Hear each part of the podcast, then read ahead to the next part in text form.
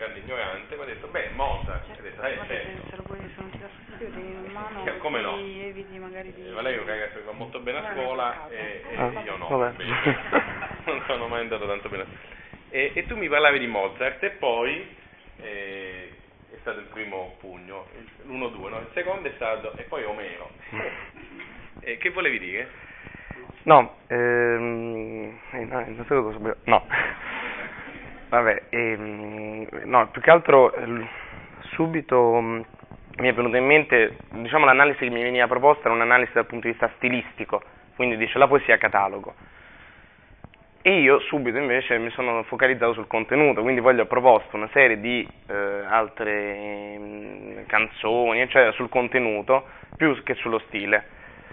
Questo anche perché, nonostante io si- sia uno studente del liceo classico, purtroppo, ehm, o per fortuna, diciamo che mi cibo più che altro di una sottocultura, se così si può dire, che non per questo deve essere considerata inferiore alla cultura classica, ma che comunque spesso a scuola viene considerata per l'appunto, sfortunatamente, una sottocultura, che sono quindi canzoni, film, come per esempio l'ultima scena Ah sì, seguo lui l'esercito Vabbè. scimmie, eh? come per esempio vabbè, l'ultima scena che comunque di certo sono diciamo, meno eh, evidenti della cultura classica che però possono avere lo stesso impatto e secondo me insomma, è anche giusto mostrarle per questo.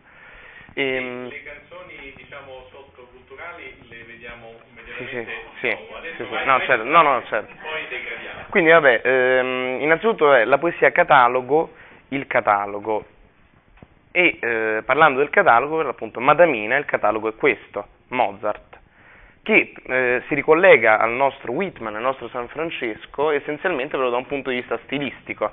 Quindi adesso intanto ascoltiamo Madamina il catalogo è questo, direi, Sì.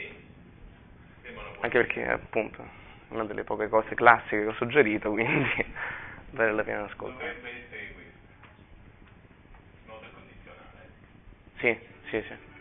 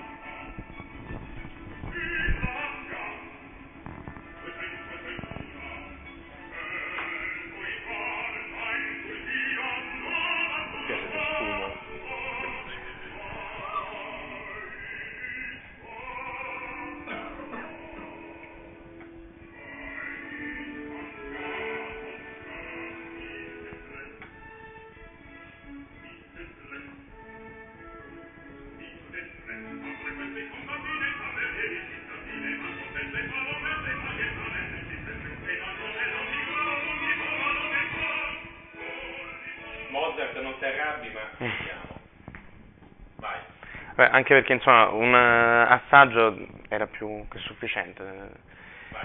Allora, il catalogo. Il catalogo essenzialmente, anche se eh, quello che dirò può apparire in qualche modo contraddittorio, il catalogo ha in sé due valori, perché ha il valore della concinitas, della brevitas, tanto per rimanere in ambito classico, ha il valore di dire sinteticamente ciò che noi potremmo dire potremmo veramente allungare, eccetera. Come si insegna ai ragazzi, alle- ai bambini, alle elementari, quando si insegna a scrivere, dice la prima cosa che devi scrivere è fare una scaletta. Allora, introduzione, parte centrale, conclusioni. E come poi è una cosa che scritta o non scritta, mentale, ognuno di noi fa per organizzare ehm, un discorso e, certo può anche non farla, poi magari verrà malissimo, però. E, pertanto, quindi ha questo valore della brevitas, ma non sempre è così. C'è per l'appunto chi magari lo può trovare, eh, mi riferisco per esempio alla, alla obiezione di prima, magari ripetitivo e noioso. E in effetti, da questo punto di vista, in parte non è del tutto sbagliato. Se noi adesso, per esempio, riandiamo, eh, magari andiamo subito a Omero. Sì. eh, Scusa, ma per curiosità, io ho intuito, ma questo catalogo, che il catalogo... ma vabbè, questo, vabbè, certo, questo è il catalogo, questo è il catalogo, scusate, lo davo per scontato. È il catalogo. Eh. Ah, dovete scusarmi. Ehm, questo vabbè, ovviamente è il Don Giovanni e è il catalogo che Leporello, il servitore di Don Giovanni, ehm, fa eh, per a una diciamo, giovane recente conquista del signorotto, le fa per renderle eh, quasi pentito proprio dalla sua condizione di servitore di una persona che alla fin fine egli disapprova, lo fa Mm, ricordiamo per esempio quando eh, in un'altra area Leporello rivendica per l'appunto un altro tipo di esistenza, un'esistenza diversa da questa che egli giudica, eh, un, egli ormai è arrivato quasi a odiare. Dicevo quindi, mm, lui fa questo catalogo per scoraggiare questa nuova conquista, essenzialmente questo molto in breve. Passiamo. Passiamo a Omero. Ora, Omero ci riporta al problema con- quasi contraddittorio che facevo prima, eh, che- di cui parlavo prima. Il problema con- Questo è solo un piccolissimo brano, no? Esattamente, il problema contraddittorio è questo, è che quando noi parliamo di catalogo parliamo per l'appunto di una sorta di descrizione schematica. Ci sono una serie di punti che noi potremmo analizzare, eh, e spesso infatti si fa, potremmo analizzare in maniera decisamente maggiore con eh, una grande spesa di pagine e di tempo. Tuttavia, e questo per esempio è il caso dell'Iliade, a volte eh, il catalogo può risultare addirittura noioso se non indigesto. Noi vediamo nell'Iliade, che è un racconto essenzialmente di guerra, mh, ricordiamo che se per l'appunto se l'Odissea parla dell'uomo, del cammino dell'uomo, l'Iliade ci riporta a una società più primitiva, una società proprio dove vi era forte il valore guerriero, in questo caso noi ci aspetteremmo la descrizione di battaglie e di colpo Omero introduce questa che mm, adesso qui fortunatamente abbiamo un piccolo estratto perché in realtà sono pagine e pagine, questa descrizione delle navi viste da Elena e Priamo sul- sui bastioni di Troia che in effetti ci lascia, lascia il lettore un momento stupito. Quando infatti uno si aspetterebbe un ehm, colpo decisivo di Omero, quando si aspetterebbe per l'appunto eh, diciamo, il sangue, la lotta, e invece Omero ci tiene fermi, ci dice un momento, fermi tutti, prima vi descrivo chi sono i contendenti di questa lotta. Il che è, eh, estrem- esattamente l'opposto di quello che dicevo prima. Se prima avevo saltato la mh, brevitas del catalogo, adesso invece ci ritroviamo a che fare con un catalogo che eh, ci lascia spiazzati in quanto estremamente lungo. Esattamente, la vallositas. Ehm, ora, per esempio, ehm, sempre ripensando alla guerra, ci sta un film che è tratto in realtà da un libro intitolato Espiazione, che qualcuno di voi ha visto, immagino, è uscito da poco, il libro di Ian McEwan, e, mm, mentre invece il film, per l'appunto, vabbè, che vede interpreti per esempio Keira Knightley e mm, James McAvoy. Ora, in questo eh, film che racconta una vicenda, sicuramente la racconta molto bene, la vicenda è molto appassionante, ma è una vicenda piuttosto alla fin fine banale, perché si può ridurre alla storia di un amore che poi, eh, di, una- di due persone che di fatto non riescono più a rincontrarsi, perché uno dei due va in guerra essenzialmente. In realtà poi lui è stato denunciato eh, ingiustamente e per, eh, se si parla di un periodo della prima guerra mondiale, per l'appunto per uscire di prigione egli si arruola, come spesso è avvenuto durante la prima guerra mondiale. Lui, eh, lui sta per ritornare a casa, è ferito, lui sta in Francia, arriva, a questa, arriva sulla spiaggia, le navi stanno per eh, ripartire, partiranno il giorno dopo verso... Uno si aspetta mh, per l'appunto che la vicenda diventi un momento più veloce, e invece no, il regista inizia un lungo piano sequenza per descrivere la spiaggia. E questo lunghissimo piano sequenza, forse quasi, no, non lo so, quasi esagerato, ehm, in realtà ci fa proprio pensare a quella descrizione lunga che è tipica dell'Iliade, questa descrizione di una serie di ehm, navi, personaggi che noi poi nel poema non ritroveremo, perché poi nel poema di quella descrizione ehm, che abbiamo ritroveremo i soliti noti, Ulisse, Diomede, eccetera, non i singoli che appaiono, sembra quasi anche superfluo e futile. Oh, scusami se ti interrompo. Sì. Sì, volevo solo fare una precisazione. Inizialmente hai detto stilistica, cioè più Sì. contenuto, forse il professore più stilistico.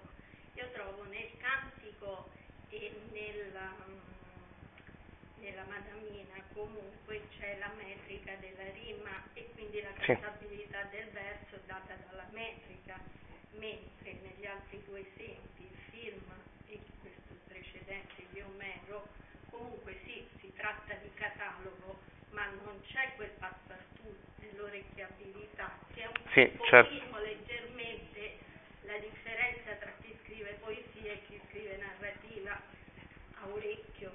Sì. Diciamo che la poesia ha molto più bisogno della cantabilità e dell'orecchio rispetto alla narrativa o comunque al poema. Questo mi fa... Sì, sì, certo, poi tutto il poema non l'abbiamo letto, probabilmente poi gli esicismo viene dopo. Questo del... Sì, sì, no, questo del- è solo il catalogo. Certo. Questo della rima e dell'orecchio mi fa pensare in effetti che Omero è, è di qualche secolo fa, no? Omero è di qualche secolo fa. E, e allora leggiamo un altro paio,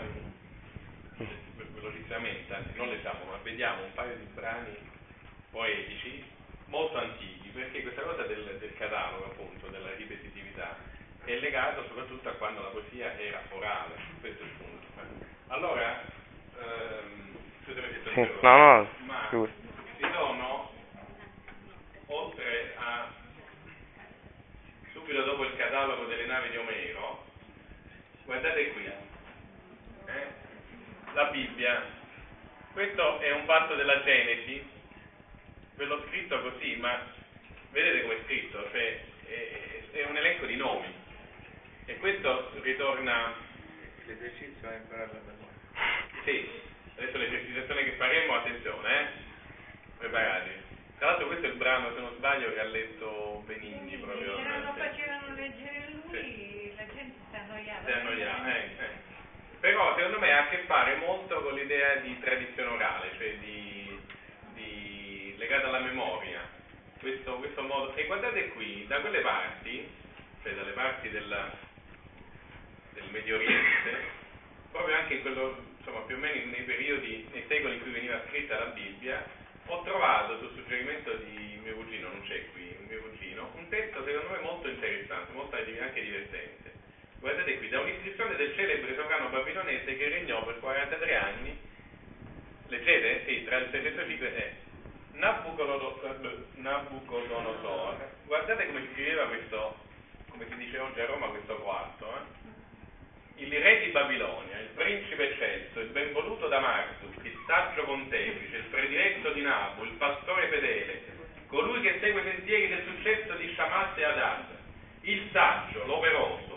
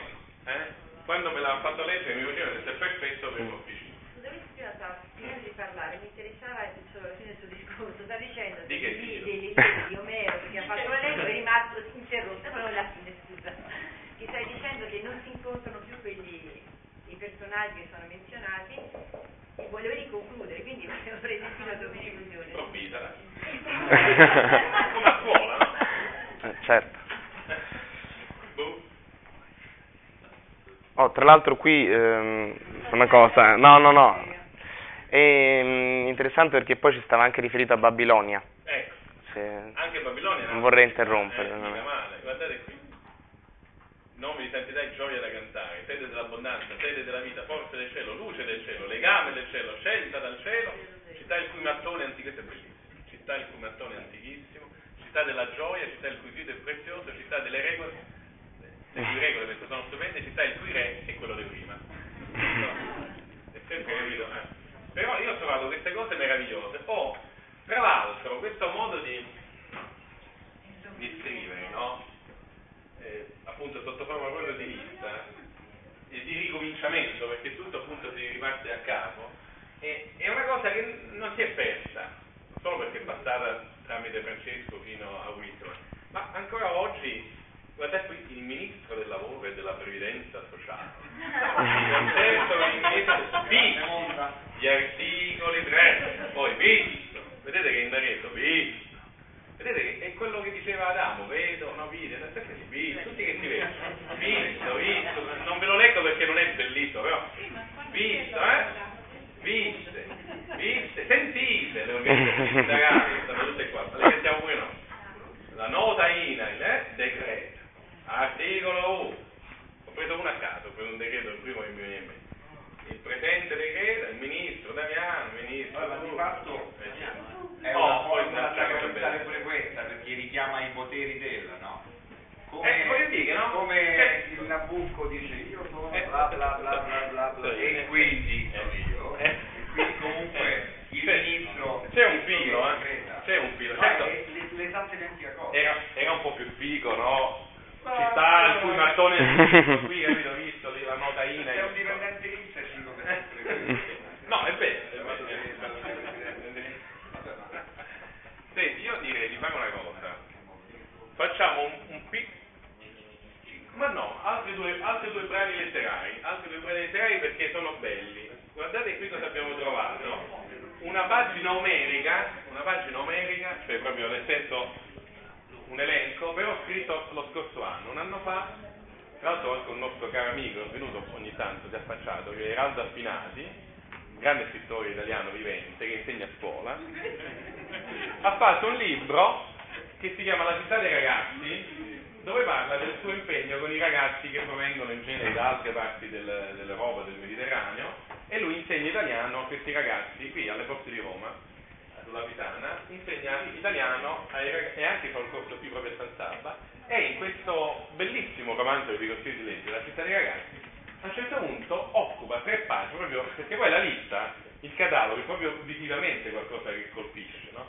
Non solo come ascolto, ma anche proprio come pista, come forma della poesia.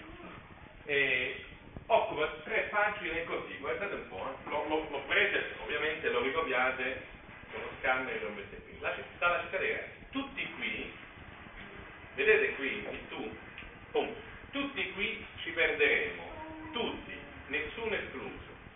Ecco, mio nipotino ha fatto tu, esattamente, perché è un tu infinito. Tu Gianni la tua ironia profonda, tu Nabi la tua balbuzie per Bussino. E lui riesce con una pennellata a farci vedere tutti questi ragazzi, uno per uno. Sto perdendo la voce oggi, lo sapevo che andava a finire. Tu e il tuo rigore morale, tu Agim e le tue smanie di conquista. Ecco, vedete come è fatto? Questa è, è una pagina scritta l'altro ieri, eh? Tu Petri sei la tua fedeltà assoluta. Alcuni di questi ragazzi ti viene la voglia di conoscere, tutti ti viene la voglia di conoscere. Tu Musa i tuoi denti gialli, tu Ali e la tua risata tutta a bocca, questo è bellissimo. Tu Costantini e il tuo sorriso smagliante, tu Zoltan e le tue risoluzioni improvvise, tu e il tuo palleggio sensazionale, questo è la giocatrice a pallone. Tu Adam e il tuo sguardo ammiccante mentre fai l'occhiolino. Tu Calide il tuo amore per lo studio, questo è raro. Tu Sarda il tuo vocaboloietto italo-persiano. Tu David la tua camicia bianca immacolata sotto il pullover dell'Oriente. Tu Severino la tua compostezza superstite. Tu Carmal le tue rughe precoci. Tu Andrei la tua dolcezza infinita. Tu Cuda e la tua collana di perle dove conti le preghiere. Tu Lazar e il tuo sorriso bislacco, monumento all'adolescenza. Tu Kabila e la tua malinconia fiera. Tu Gigesso, perché ci sono anche degli italiani, e la tua energia piena. Tu Norman e la tua capacità di essere te stesso. Tu Said e la tua poesia immensa. Tu Ivan e il tuo controllo spietato. Tu Simone e il tuo apparecchio odontoiatrico. Bella vedi. Tu Karim e il tuo magico clamore a tempo trattenuto, tu Nordi il tuo meraviglioso mutismo, tu Manuele il tuo magnifico essere uomo, tu Abdul il tuo equilibrio. Tu, oh, guardate che io l'ho, eh, l'ho, fatto con lo scanner, cioè non l'ho scritta io così, eh, è scritta proprio nel libro così, con a capo. Eh. Tu e la tua canzone stonata, tu Camba e il tuo saluto quotidiano dalla finestrella della villetta dove abiti, tu Ahmad e i tuoi baffi curati, tu Hassan la tua superabile letizia, tu Samir e la tua innata discrezione tu Salman e le tue giostre interiori che vorrei tanto girassero ancora, tu Absalam il tuo inconfondibile schiocco della lingua sul palato quando approvavi quello che dicevo, a me non lo fa mai nessuno, nessun alunno fa così, tu Mustafa, quintessenza dell'umanità e la tua formidabile Renault 21, ci dissolveremo, andremo tutti in fumo, eppure siamo ancora qui, petali di un grande fiore secco dentro il libro. E questo è catalogo che fa un professore pensando ai propri alunni. Che poi questo posso dire una cosa proprio mia biografica, quando fai il professore ti viene una sensazione veramente di perdita molto forte, perché tu fai per 5 anni il percorso dei ragazzi, li vedi tutti i giorni e nel momento in cui dire, cominci quasi a creare un rapporto, ecco, c'è questa dissoluzione, si dissolveremo, cioè spariscono, se ne vanno. Oggi mi fa piacere che mi venuto a trovare una mia ex alunna eh, di qualche anno fa e, e, ci sono appunto alunni, ex alunni, ed è una sensazione molto strana, molto particolare, di resurrezione e di perdita. E un bel film, a me piace a metà, un bel film sulla scuola che c'ha Whitman che gira come protagonista è L'attimo fuggente. Adesso ne vediamo 5 minuti, piccolo montaggio di 3-4 scene e, poi riprendiamo, e poi riprendiamo, un po' tagliato. riprendiamo con Valerio a parlare di catalogo e di musica. Ok, sentiamo qui. Ma lo fai vedere tu? Ti puoi vedere?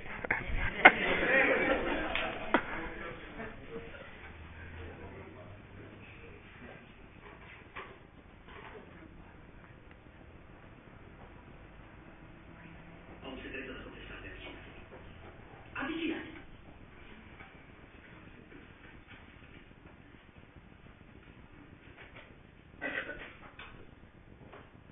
Non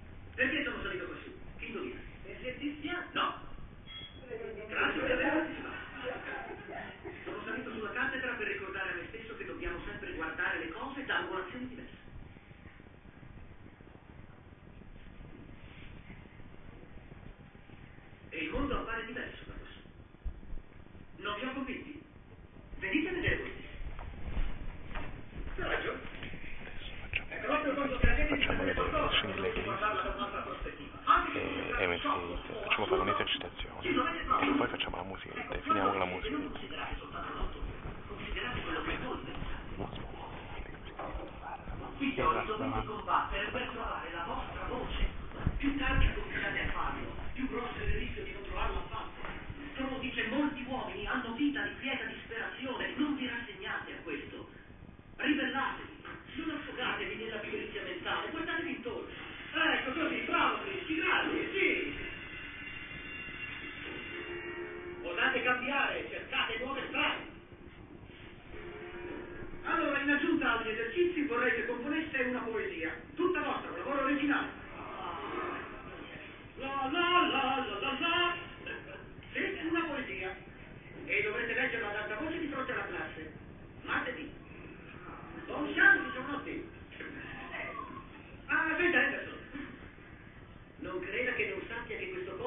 Una paura del diavolo, vecchia talpa.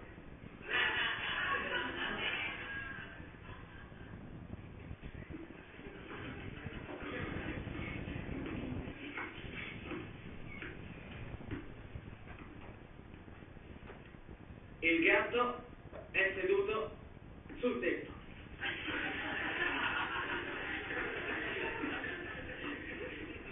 Beh, congratulazioni, Hopkins. È la prima poesia che totalizza zero sul grafico precedente. Non ridiamo di lei, ridiamo con lei. Non importa la semplicità del tema, a volte le poesie più belle parlano di cose semplici, come un gatto, o un fiore, o il sole. La poesia nasce da tutto ciò che ha una scintilla di rivelazione. Cerchi solo che la sua poesia non sia banale. Allora, a chi tocca adesso? Signor Anderson, vedo che è già entrato in agonia. Ah, mi si accomodi, non voglio vederla soffrire. No, io poesie non niente. L'amico Anderson ritiene che ciò che ha detto sia inutile e imbarazzante. Non è così, Todd? Non è la sua peggiore paura? E si sbaglia. Io credo che dentro di lei ci sia qualche cosa che vale moltissimo. E risuona il mio barbarico yacht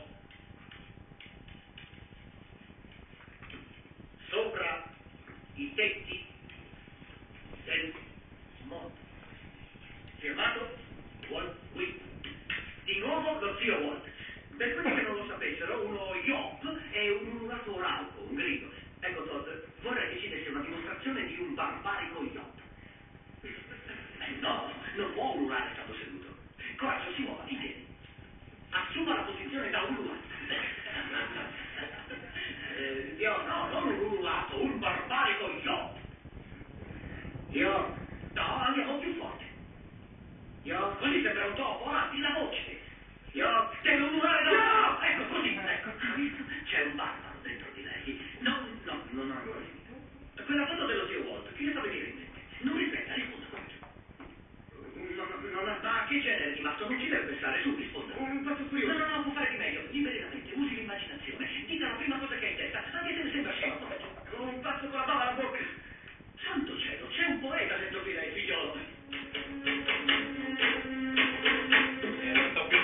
proprio È partito. Aiuto. Allora, eh, avete visto quindi anche la faccia di Walt, di, di, di Walt Whitman, avete visto? Eh, vi piace questa cosa che abbiamo visto? Vi è piaciuto questo flash di l'attimo fuggente? Eh? Potremmo fare come esercitazione il barbarico Yo. Chi lo vuole fare un barbarico Yo? E, e Ethan Hawke assomigliava a lui, ma io non sono Robbie Williams e soprattutto non ho degli studenti che mi seguono così. Eh? Quando cerco di, di eh? loro lo sanno, quando cerco di fare quelle cose alla Robbie Williams salgo sul tavolo e nessun altro sale sul tavolo, sono io sul tavolo. Eh? Sì, il tavolo si rompe. Allora, ehm, continuiamo e adesso facciamo l'esercitazione, una brevissima poesia, due flash ancora, avete già capito il film che vi faccio vedere, e poi vi faccio scrivere, eh, non scappate come Italo. Non scapperete a questa cosa. Dopo Eraldo Affinati, questa poesia qui, è ritornato il nostro vecchio amico Borges. Guardate questa poesia qui, poi sia catalogo. I giusti, un uomo che coltiva il suo giardino come voleva Voltaire, chissà come lo voleva. Chi è contento che sulla terra esista la musica, molte mani alzate. Chi scopre con piacere un'etimologia. Due impiegati che in un caffè del sur giocano in silenzio agli scacchi. Il ceramista che premedita un colore e una forma. Il tipografo che compone bene questa pagina, che forse non gli piace. Una donna e un uomo che leggono le terzine finali di un certo canto. Chi accarezza un animale addormentato. Chi giustifica o vuole giustificare un male che gli hanno fatto. Chi è contento che sulla terra ci sia Stevenson. Chi preferisce che abbiano ragione gli altri, tali persone che si ignorano stanno salvando il mondo. Vabbè, qui un elenco, ma l'entità è diversa. Cioè, Whitman.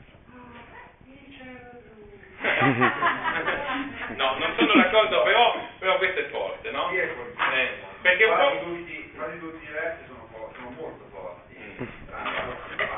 Mm, Ma, insomma, ogni verso è una martellata, è un elenco, ma un elenco con un peso specifico ben differente. No?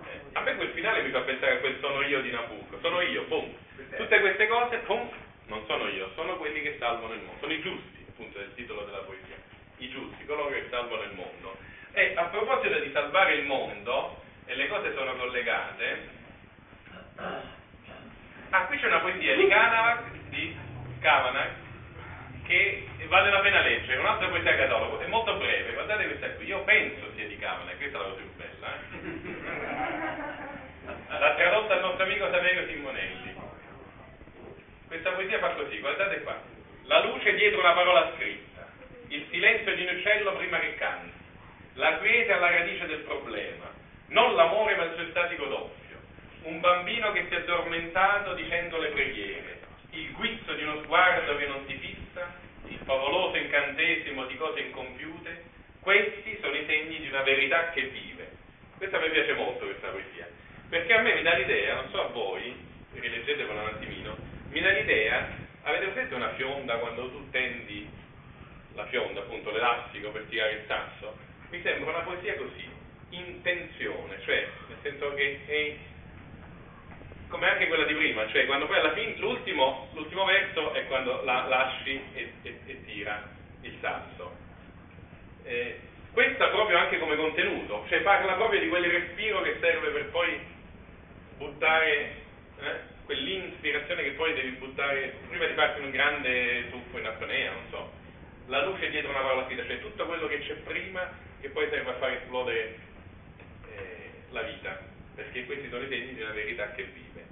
A proposito di vita e di salvezza, no? tutti questi salvano il mondo, eh, la tagline, cioè la frase a effetto che serviva per lanciare il film che adesso vediamo, era una frase del Talmud famosa, chi salva, chi salva un uomo salva il mondo intero.